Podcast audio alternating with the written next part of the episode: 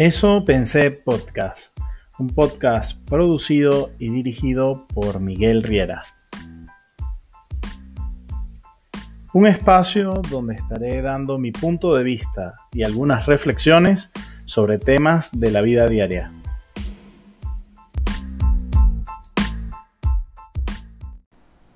Hola a todos y todas los que nos están siguiendo en este podcast de Eso Pensé Podcast. Hemos llegado al cuarto episodio de esta primera temporada. Eh, muy importante las personas que me están escuchando en Spotify, en YouTube. Por favor, eh, suscribirse al canal si les gusta y dejar un comentario y también darle like al episodio para que pueda llegar a más personas.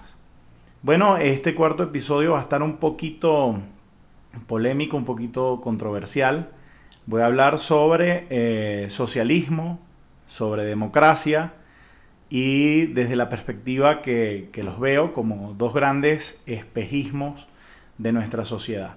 Ya voy a explicar por qué. Eh, espero que haya mucha tolerancia, mucha apertura a, a, mis comentarios, a mi opinión. No es más que eso, es simplemente mi opinión sobre estos dos puntos o estos dos conceptos que no son eh, de ninguna manera eh, posibles de resumir o sintetizar, sino que hay muchas formas de verlos. Yo voy a exponer algunas y, de cómo lo veo y mi postura sobre ellos. Ok, entonces, pues vamos a comenzar hablando un poco del concepto de, democracia. Eh, hemos aprendido en el colegio, en la universidad, en donde hayamos leído sobre democracia, que la democracia es el gobierno del pueblo. ¿Ok? Este, al final es el poder ejercido por la gente, por, por las personas que eligen a un representante para que los gobierne o para que los represente en el poder en este caso, si hablamos de, la democracia occidental y si se quiere moderna, pues para que los represente en el Ejecutivo. ¿Qué pasa con esto? Lo primero que, me pasa al hablar de, democracia, si bien es dentro de los modelos políticos uno de los, de los más atractivos al hablar, de los que pareciera más adecuado, porque cuando hablamos de democracia decimos que es la misma gente eligiendo a su gobernante. Eh, me pasa algo muy, muy especial, sobre todo en los últimos años, y es que qué pueblo y qué gente es la que elige a su gobernante. Aquí voy. Eh, vivimos en, en un continente americano, si se quiere segmentar un poco más, en un continente latinoamericano, en donde podemos eh, de alguna manera hablar de que el, el porcentaje de la población o de las personas que son pobres o, que viven en el estrato bajo de la sociedad es muy superior. Y no lo digo desde un punto de vista subjetivo, aunque sí, todo lo que digo pues es mi punto de vista y tiene una gran carga de subjetividad, pero lo digo con un dato eh, que está dado por la CEPAL. En 2019, el 77% de la población este, de Latinoamérica estaba segmentado o censado como población de, de estrato pobre o medio bajo. Bajo o medio bajo. Esto con datos de la CEPAL. ¿ok? Entonces, si nos ponemos a pensar en eso, estamos hablando de que la población, el 77% de la población de, un banco de electores, de, de una base de datos electoral, es quien elige a los gobernantes. Y aquí es en donde empieza el debate a ponerse cruda la cosa. Para mí no es comprensible cómo las personas de menor preparación por tener menores oportunidades, como lo hablábamos en el capítulo anterior, las personas de menores ingresos, de menores oportunidades, donde está la mayor masa de población demográfica con, limitaciones educativas, donde hay la mayor tasa de problemas familiares, eh, de carencias económicas, sea la que elija quién es la persona adecuada para gobernar, ya sea una alcaldía, una gobernación, un estado, una ciudad, un país. Entonces, aquí es en donde yo parto a decir que la democracia es, eh, si se quiere, un, sí, un modelo fallido, que en teoría es positivo, pero que en, resumen o en la práctica no está bien ejecutado. Por supuesto que no todas las democracias se rigen bajo el principio de lo que estoy hablando. Eh, siempre he escuchado o, he escuchado eh, muchas personas cuestionando por lo menos la democracia de los Estados Unidos por el hecho de que dicen que es un modelo, si se quiere, representativo donde el voto del uno a uno de la persona este, va a un colegio electoral, se elige a los representantes electorales de distritos y esos representantes de distritos, eh, el, que gane, ¿ok? O, el partido que gane en esos colegios electorales es quien va a representar en el voto a esos distritos. Esto es mejor, esto es peor. Realmente habría que analizarlo y debatirlo de una manera mucho más eh, puntual, específica, pero lo que sí estoy convencido es que el modelo que hoy tenemos en, Latinoamérica del 50 más 1 es el que elige al gobernante, la votación del 50 más 1 es quien gana una elección electoral, para mí no, no funciona. No funciona. No, no sabría decir cuál sí podría funcionar, pero sin duda sí podría decir que el que tenemos actualmente no funciona. Y a las pruebas me remito.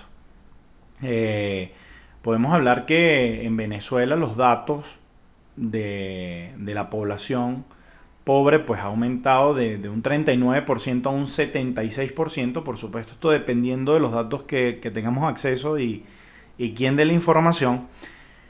Pero estamos hablando de que ahorita se están preparando unas supuestas elecciones en Venezuela.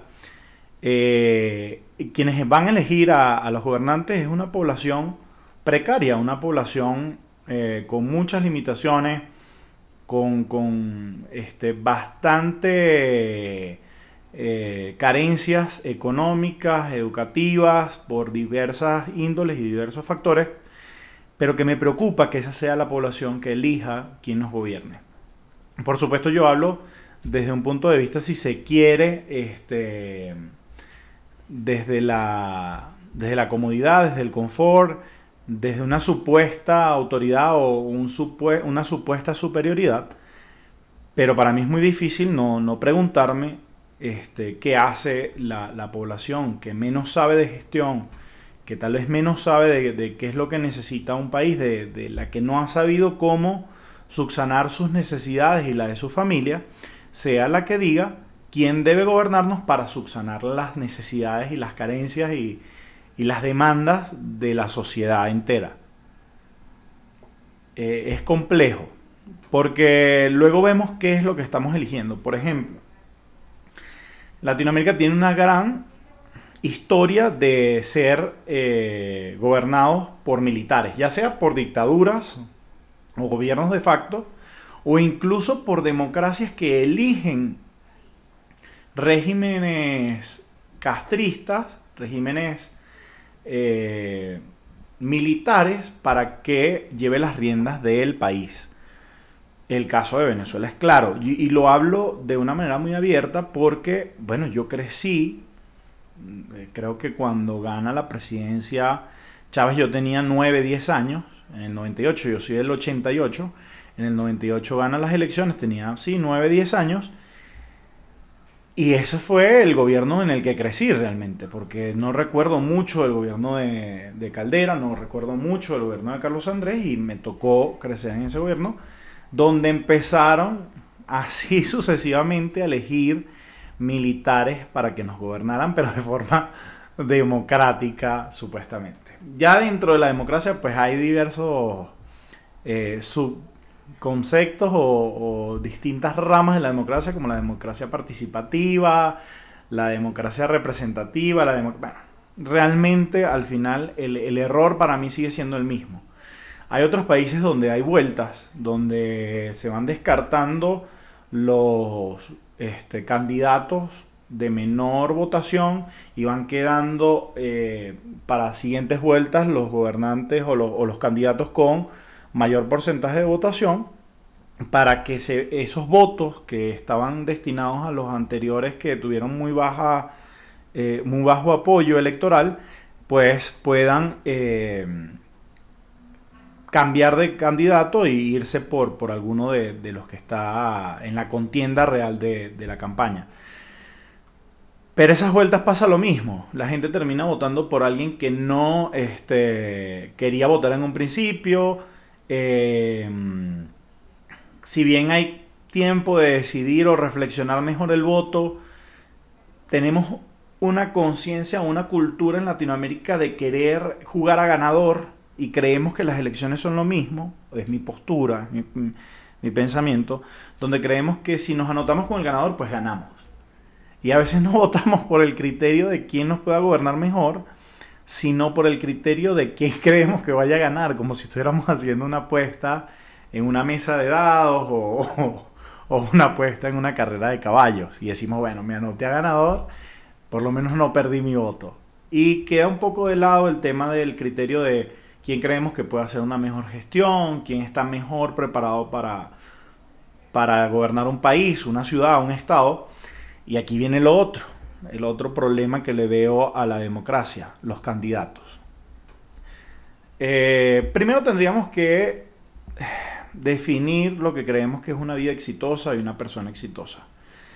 Pero si nos vamos al punto de que una persona exitosa para mí es una persona que logra alcanzar sus objetivos de vida, que logra tener una vida estable, que logra brindarle una calidad de vida a su familia, bajo unas condiciones honradas de trabajo, de unas condiciones de, vida este, dignas, eh, respetables, honorables, podemos estar diciendo entonces que eh, una persona exitosa puede ser un, empresario o, un trabajador que por el esfuerzo de primero su preparación, sus estudios, o, sus estudios no solamente académicos, sino la preparación que le haya dado la vida, logró conseguir un buen trabajo, un buen emprendimiento para darle estabilidad a su familia y subsanar o, poder este, resolver las necesidades de su hogar.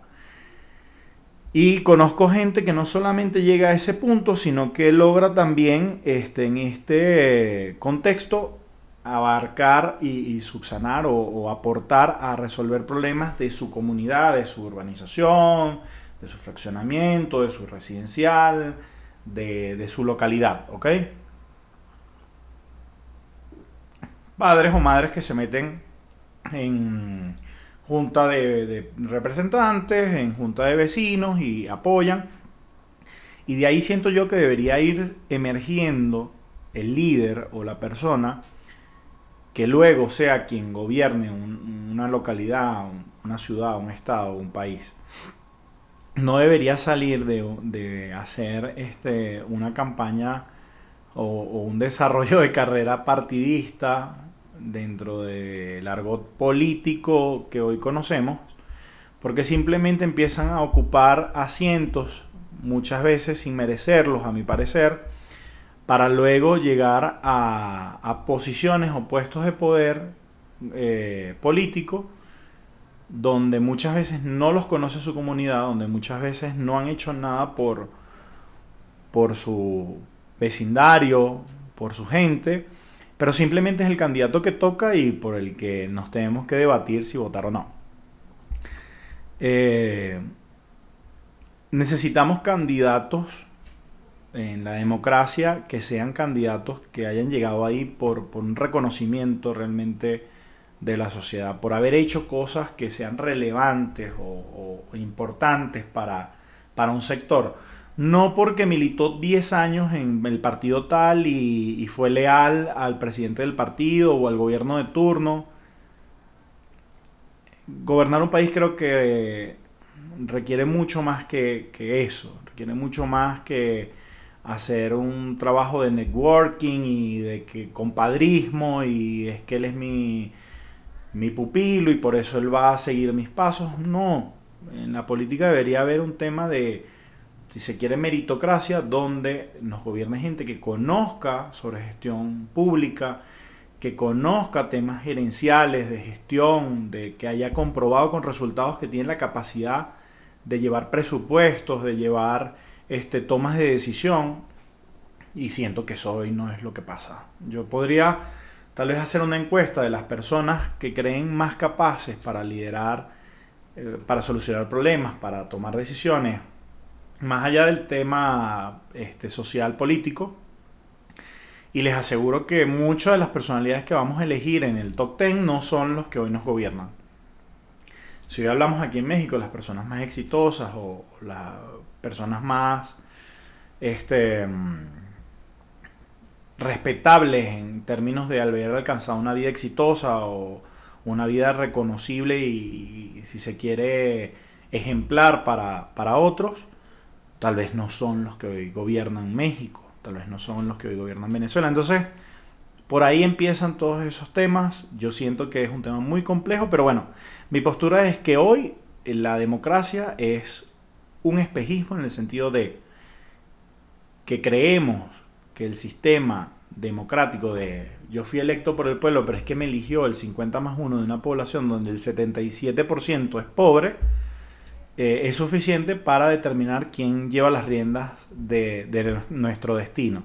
Entonces, eh, siento que hay que buscarle la vuelta, no me corresponde a mí hacerlo, tal vez en otro episodio podría traer algunas posturas de lo que pienso con respecto a algunas opciones o soluciones que planteo a esto, pero lo que hoy está para mí no sirve.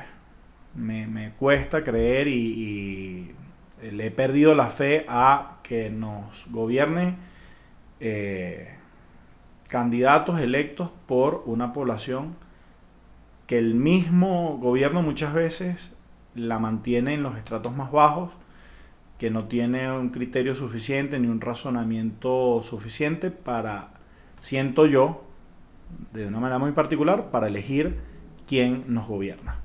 Y aquí paso al siguiente punto el socialismo. Si la democracia me parece que es un espejismo y, una utopía, imagínense ustedes el socialismo. Como les dije, pues crecí eh, desde los 10 años en un gobierno socialista, igual que la democracia, pues podemos indagar e irnos por muchas ramificaciones del socialismo, empezando por el, comunismo, el socialismo del siglo XXI, el social de, la, democracia social o el social de los partidos socialdemócratas y bueno, irnos por un tema social cristiano y distintas índoles de lo que ha sido el socialismo a lo largo del tiempo. En Venezuela pasaba algo muy cómico y era que la gente decía, yo no soy socialista y jamás votaría por un partido socialista, pero entonces votaban por AD y, por COPEI sin reflexionar en que esos partidos, uno era socialdemócrata en concepto o en teoría y el otro era social cristiano. Al final todos parecían que eran socialistas en Venezuela, lo creyeran o no, lo, o lo dijeran abiertamente o no. Pero mm, algunos con valores más conservadores, otros con valores más democráticos de, la democracia de Rousseau y, de la Revolución Francesa otros más neosocialistas como el socialismo del siglo XXI, pero al final parecía que todos este, compartían esos ideales sociales. Y aquí recuerdo mucho la, frase que mi mamá y, mi abuelo me decían mucho y era que yo, yo de joven, como les dije, pues tenía esos pensamientos también de izquierda, sociales, eh, fui representante estudiantil, dirigente estudiantil, me gustaba luchar por los derechos de mis compañeros de, de mi universidad, pero este, ellos me decían mucho que, que eso se me iba a pasar tarde, o temprano porque el que era este no era socialista de joven era porque no tenía corazón, pero el que lo seguía haciendo de adulto era porque no tenía cerebro. Por supuesto es una frase no, no autoría de ellos, pero de ellos la escuché por primera vez y, y la recuerdo mucho porque hoy día la comparto, en el sentido de que este, esos ideales van cambiando en la medida que uno va creciendo y se va dando cuenta que las cosas no son como parecen o, dicen ser. Em, me di cuenta que el, socialismo es una teoría muy hermosa con una ejecución imposible, en el sentido de, en Venezuela estuvo todas las condiciones dadas, si se quiere, para que pudiera haber un gobierno socialista exitoso y como lo pueden ver no pasó. ¿Por qué no pasó? Porque primero eh, sigue estando ejecutado por los mismos que les hablaba que elegían en, en lo que llamo una democracia fallida.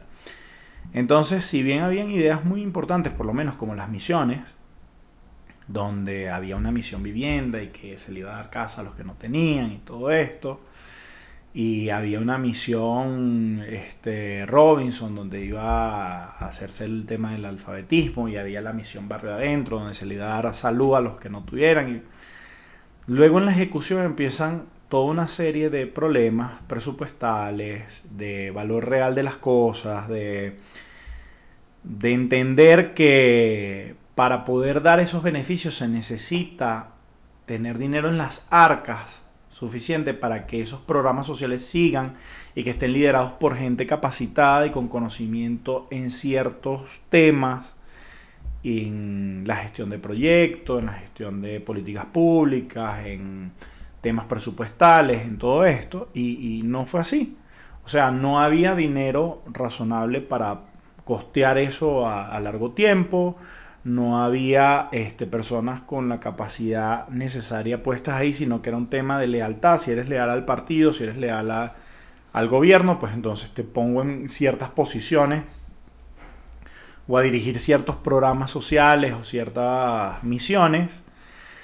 Y empieza a caerse todo el castillo de naipes de una manera lógica, porque eh, al final el mundo es lo que es. No es lo que pensamos o creemos que es, sino que, por ejemplo, eh, las cosas valen algo. En Venezuela pasaba que prácticamente se regalaba la gasolina, pero cuando tú sales de Venezuela y vas a un país como Estados Unidos o México o cualquier otro país del mundo, Chile, Argentina, te das cuenta que el petróleo cuesta eh, sacarlo del suelo y procesarlo y convertirlo en, en los derivados óleos y luego convertirlo en gasolina para que pueda servir de combustible para un motor de un automóvil. Y toda esa empresa, todo ese proceso vale algo.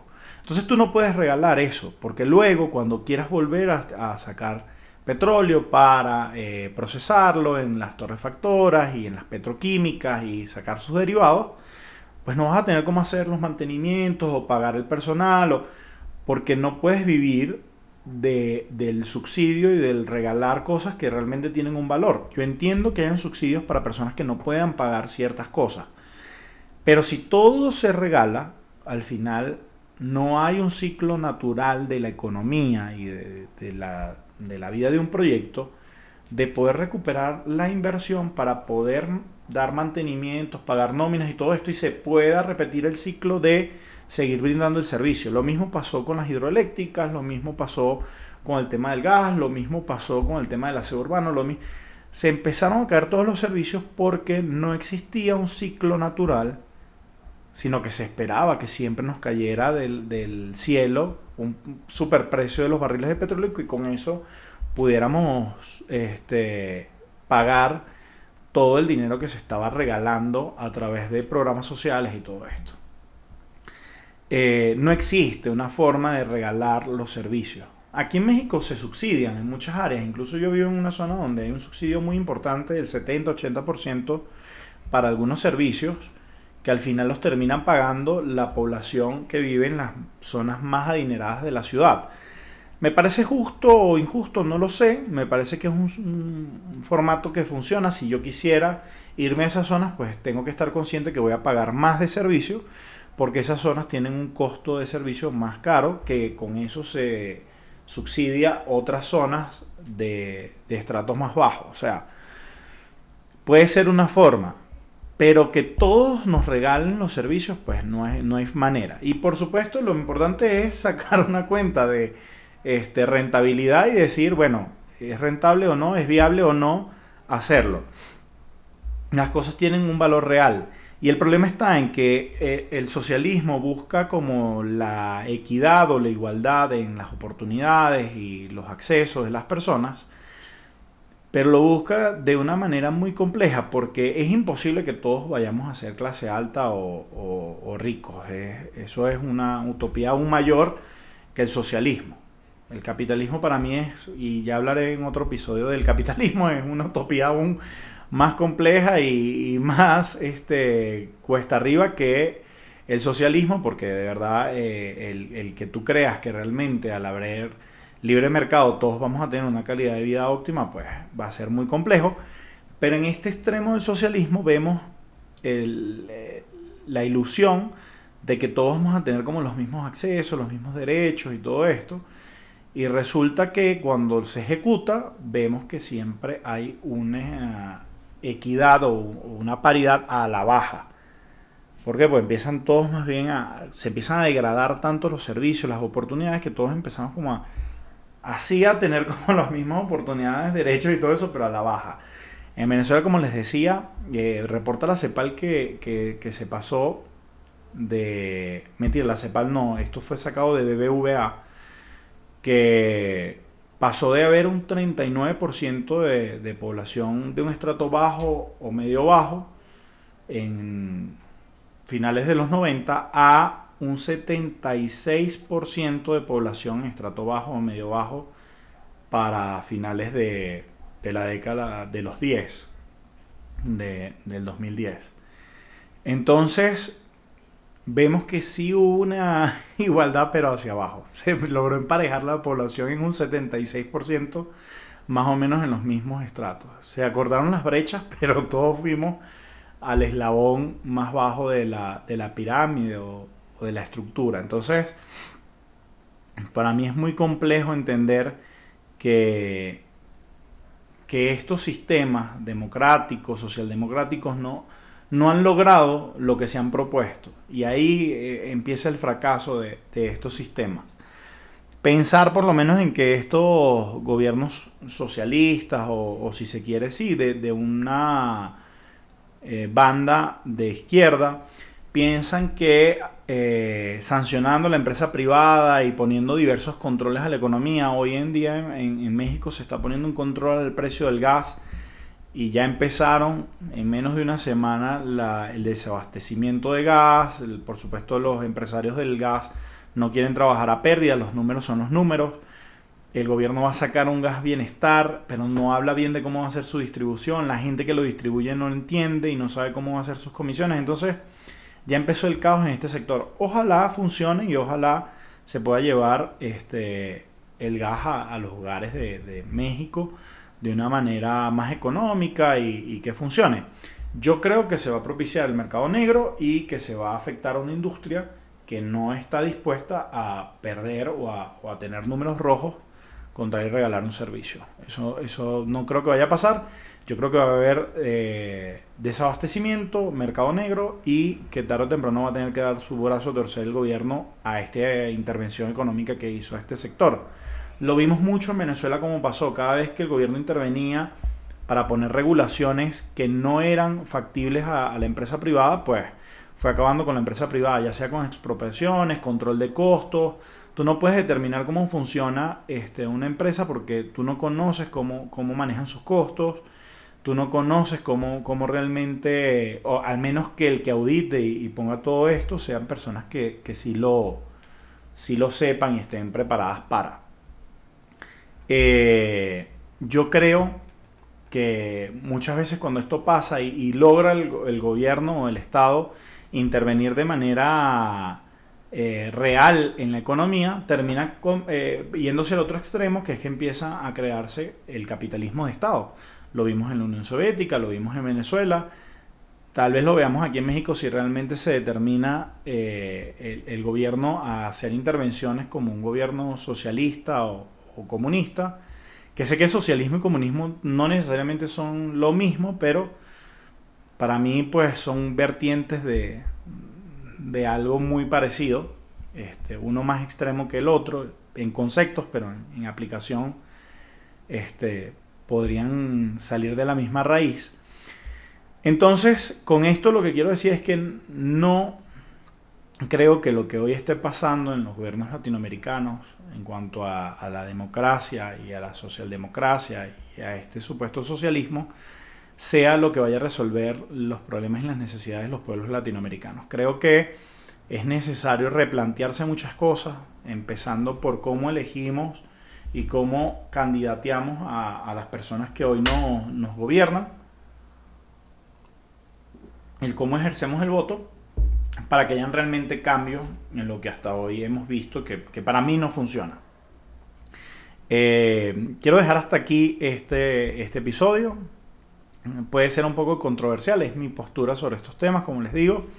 Les repito, apóyenme suscribiéndose si llegaron al final del episodio en YouTube, en Spotify.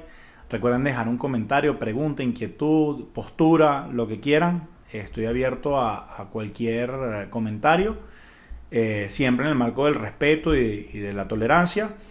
Y eh, si les gustó, pues regálenme un like para que llegue a más personas a través de las redes sociales.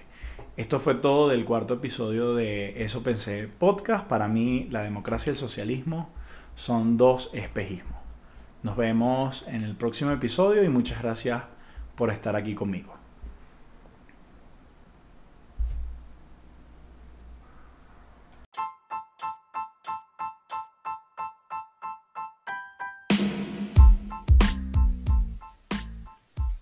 Eso Pensé Podcast un podcast producido y dirigido por Miguel Riera.